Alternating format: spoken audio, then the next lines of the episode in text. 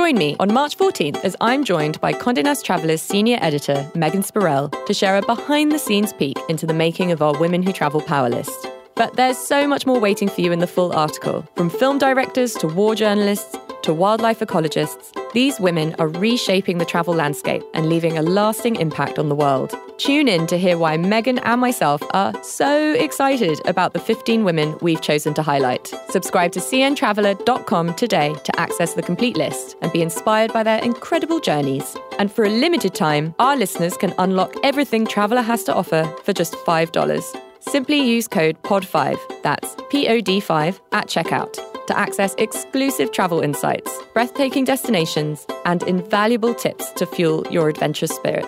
All for just $5. And remember, every adventure starts with just one step. Join us in celebrating the power of women in travel. Visit cntraveler.com today. This episode is brought to you by Progressive. Most of you aren't just listening right now. You're driving, cleaning, and even exercising. But what if you could be saving money by switching to Progressive? Drivers who save by switching save nearly $750 on average, and auto customers qualify for an average of seven discounts. Multitask right now. Quote today at progressive.com. Progressive Casualty Insurance Company and affiliates. National average 12 month savings of $744 by new customers surveyed who saved with Progressive between June 2022 and May 2023. Potential savings will vary. Discounts not available in all states and situations. A lot of people spend a lot of money on things like skincare, fast fashion, and even surgery, all in the name of self improvement. But as the price of perfection rises, when is it time to call it quits? I'm Rima Khrais, host of This is Uncomfortable, a podcast from Marketplace. This season, we dig deep into the financial trappings of self care and the real motivations behind our spending choices. Listen to This is Uncomfortable wherever you get your podcasts. I love this. I'm talking to a few different people, so I feel like I'm speed dating, but just for travel stories. So there's no pressure on my end.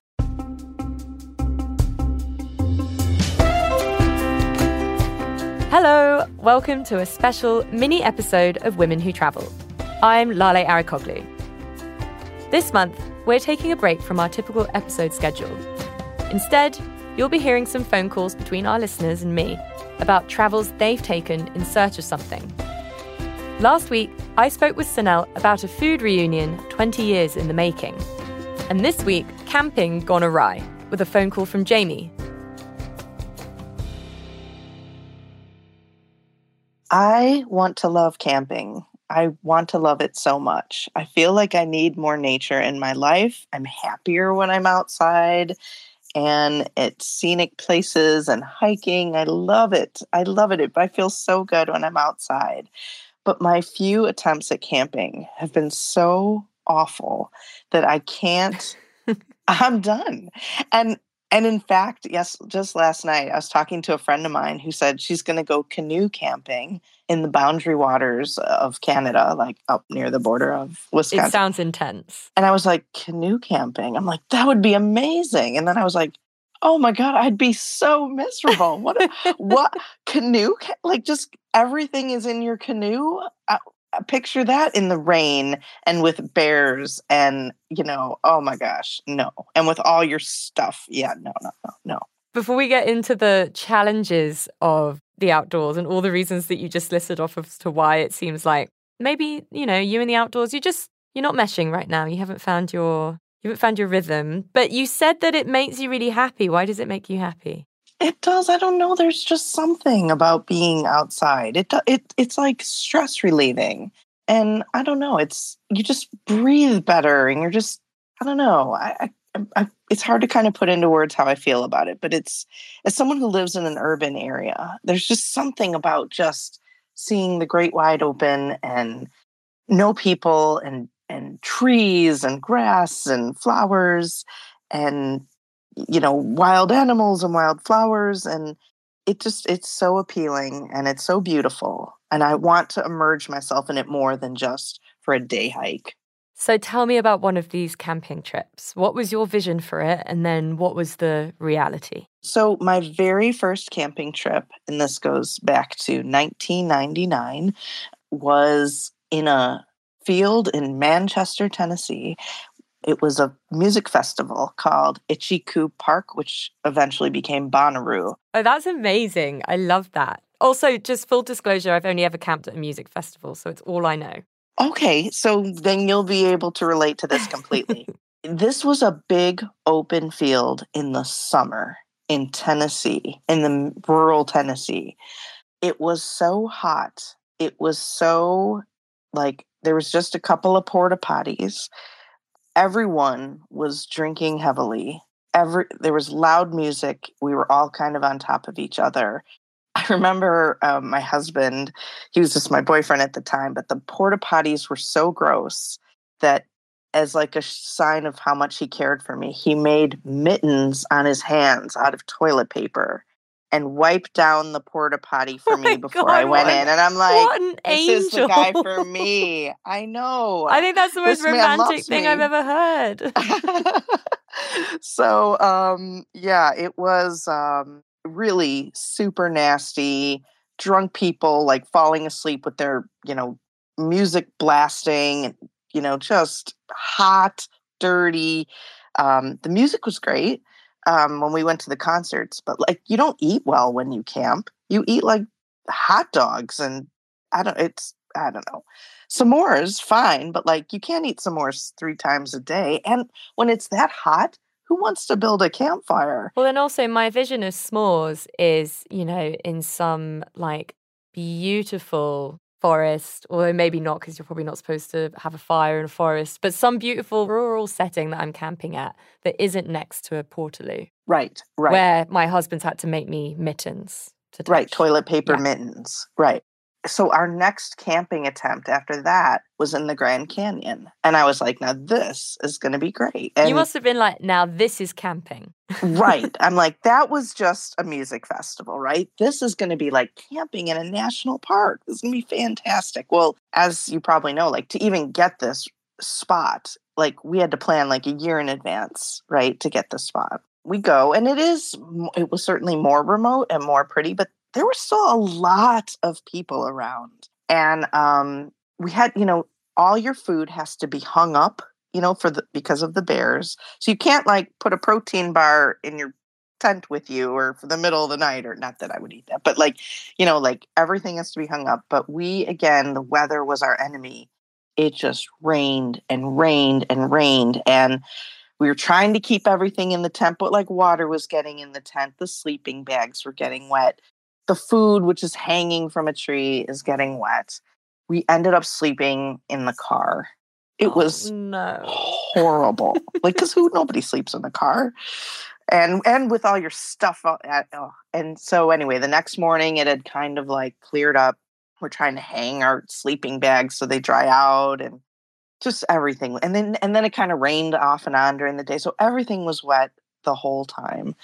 Um, the food like we tr- you know we couldn't cook you can't start a fire in the rain and all of our food was like stuck like uh, we can't eat raw hot dogs or you know it was just we couldn't eat everything been hanging up in that tree getting it's wet. hanging up in the tree getting wet because i don't i may you know i think maybe the problem maybe we didn't have the right equipment and that maybe was our fail here you know or maybe it was a certain I, I don't know certainly camping in the summer is not for the meek um, you know, the time of year. I, I don't know how to handle the the weather. Um, but so you had all these learnings though, and then you went camping again. Right. So you must and, have felt like, okay, we we're not novices now. We can learn from right. our mistakes. Right. We know how to put up a tent now. We know like what kind of foods to bring and not bring. But again, you're still bringing so much stuff. Like you're you just have to bring things to cook with, things to start a fire with. Uh, you know, a pad for your bed, your pillow, your, you know, it's just so much to carry and bring. I don't know how these people do it in tiny little backpacks and go for two weeks. Or in canoes. Or canoes, right. And I mean, that's just a level I don't know if I can ever achieve. So I would say the Grand Canyon was better. We did end up in a hotel on night two. Again, everything soaking wet, just but funny enough, because there were no hotel rooms left, we ended up getting just a, a hotel with one bed and so two of us had to sleep on the floor. So we're like, we're camping um, of the of a Holiday Inn, like a really grungy Holiday Inn. That's like when you uh, sort of say to your parents that you want to go camping and they set the tent up like in the living room or something. so um, yeah, and then um, a third uh, camping attempt involved like um, it was in a place called Santa Claus, Indiana. It's a small town in southern Indiana. We were with the kids, and um, it was like uh, it was like trailers. And again, we had like a hundred degree day, so you don't want to start a campfire. And then what's there to do at night if you don't have a campfire? So we're sitting in this unair conditioned trailer. We're all sweating. Everyone was miserable.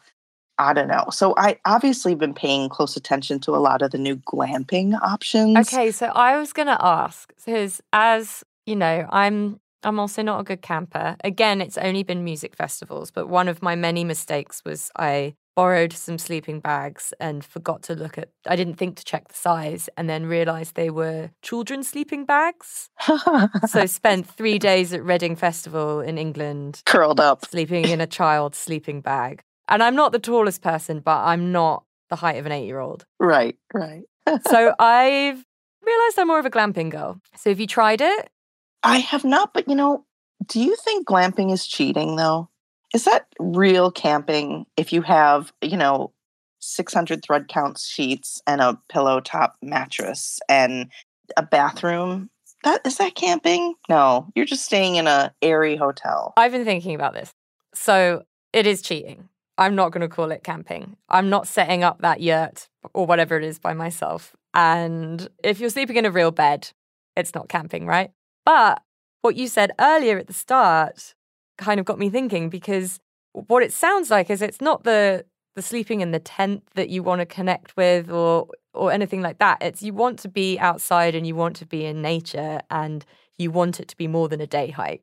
And glamping allows you to do that and you won't end up sit- sleeping in your car. So maybe there's actually a solution there because I did it for Bryce Canyon last summer for three nights, and it was one of the most magical magical weekends I've spent. It was extraordinary. Can you imagine like the sky full of stars and you know just oh the peace and the beauty of nighttime it, I mean, I think your trip sounds fantastic. Well, and you know what this this glamping tent had was a little window above where you slept that was just kind of like clear plastic that looked up onto the stars. And so when it was completely clear, you could see every star and oh. it was a oh. full moon. So the whole tent was illuminated by the moon. Oh. And you oh. wouldn't have had that in your.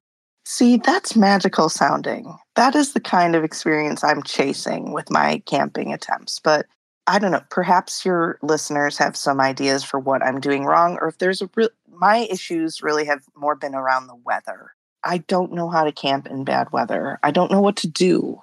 Like, eh, how do you avoid it? What do you, when it's 100 degrees, how do you cook dinner over a fire? Or do you just eat, you know, Rice Krispie treats? I, I don't know. There are places in America that aren't 100 degrees, few and fewer as the summers go by. But I'm interested to know if you were going to do another one, where would it be? Where are you desperate to get to next? that you'd actually give camping a chance in one more time? Yeah, I have Yosemite on my list, high on my list. That's also a hard place to get a spot. And I think you're right. I think do not go in summer. I need to go in the shoulder seasons or in the fall or how crazy am I? Maybe in the winter, but uh, no, I, I am not ready for that yet.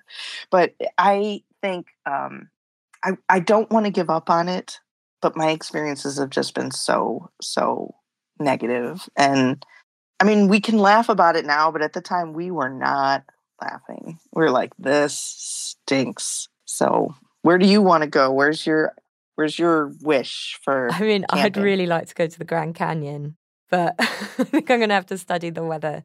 And yeah, that's kind of top of my list. It's a part I haven't I've, I've yet to see it. I'd also love to go to Yellowstone. So a few places. But I hope you find the right camping destination and I have faith you're going to do it. Thank you. I do too.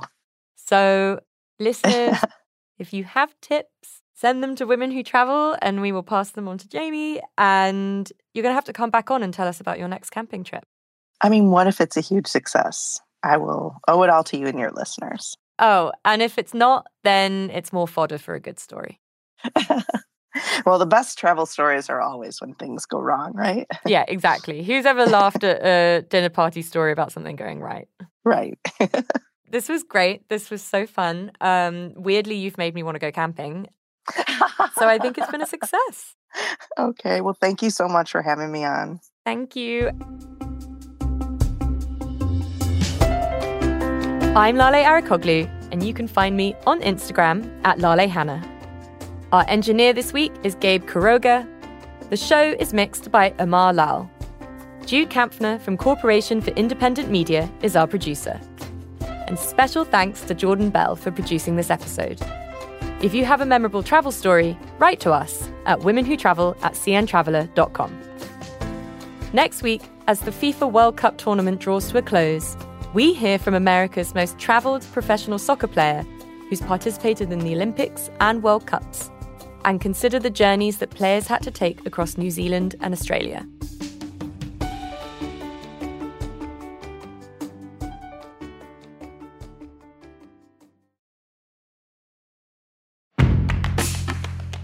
Hi, I'm Deborah Treisman, fiction editor of The New Yorker. Each week on the Writer's Voice podcast, New Yorker fiction writers read their newly published stories from the magazine. You can hear from authors like Colson Whitehead. Turner nudged Elwood, who had a look of horror on his face. They saw it. Griff wasn't going down. He was going to go for it, no matter what happened after. Or Joy Williams. Her father was silent. Slowly, he passed his hand over his hair.